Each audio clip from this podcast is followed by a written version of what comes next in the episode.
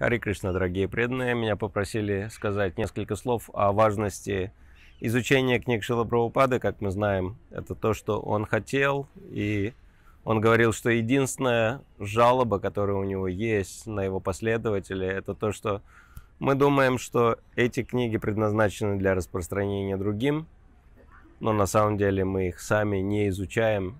И, похоже, распространенная ошибка заключается в том, что мы думаем, Книги Шилапрабхупады предназначены для получения духовного знания. Как только мы получили это знание, нам больше не надо читать книги Прабхупады.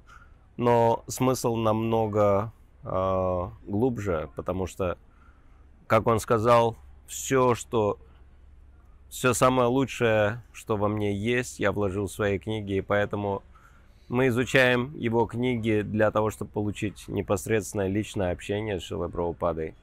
И, конечно, мы общаемся не только с ним, но через его посредство мы общаемся с самим Господом и с столькими многими освобожденными душами, жителями духовного мира. Поэтому он описывает Бхагаватам как произведение, на странице которого мы можем непосредственно встретить Верховного Господа. И это то, ради чего нам надо постоянно изучать эти книги, для того, чтобы через книги Прабхупады войти в духовный мир.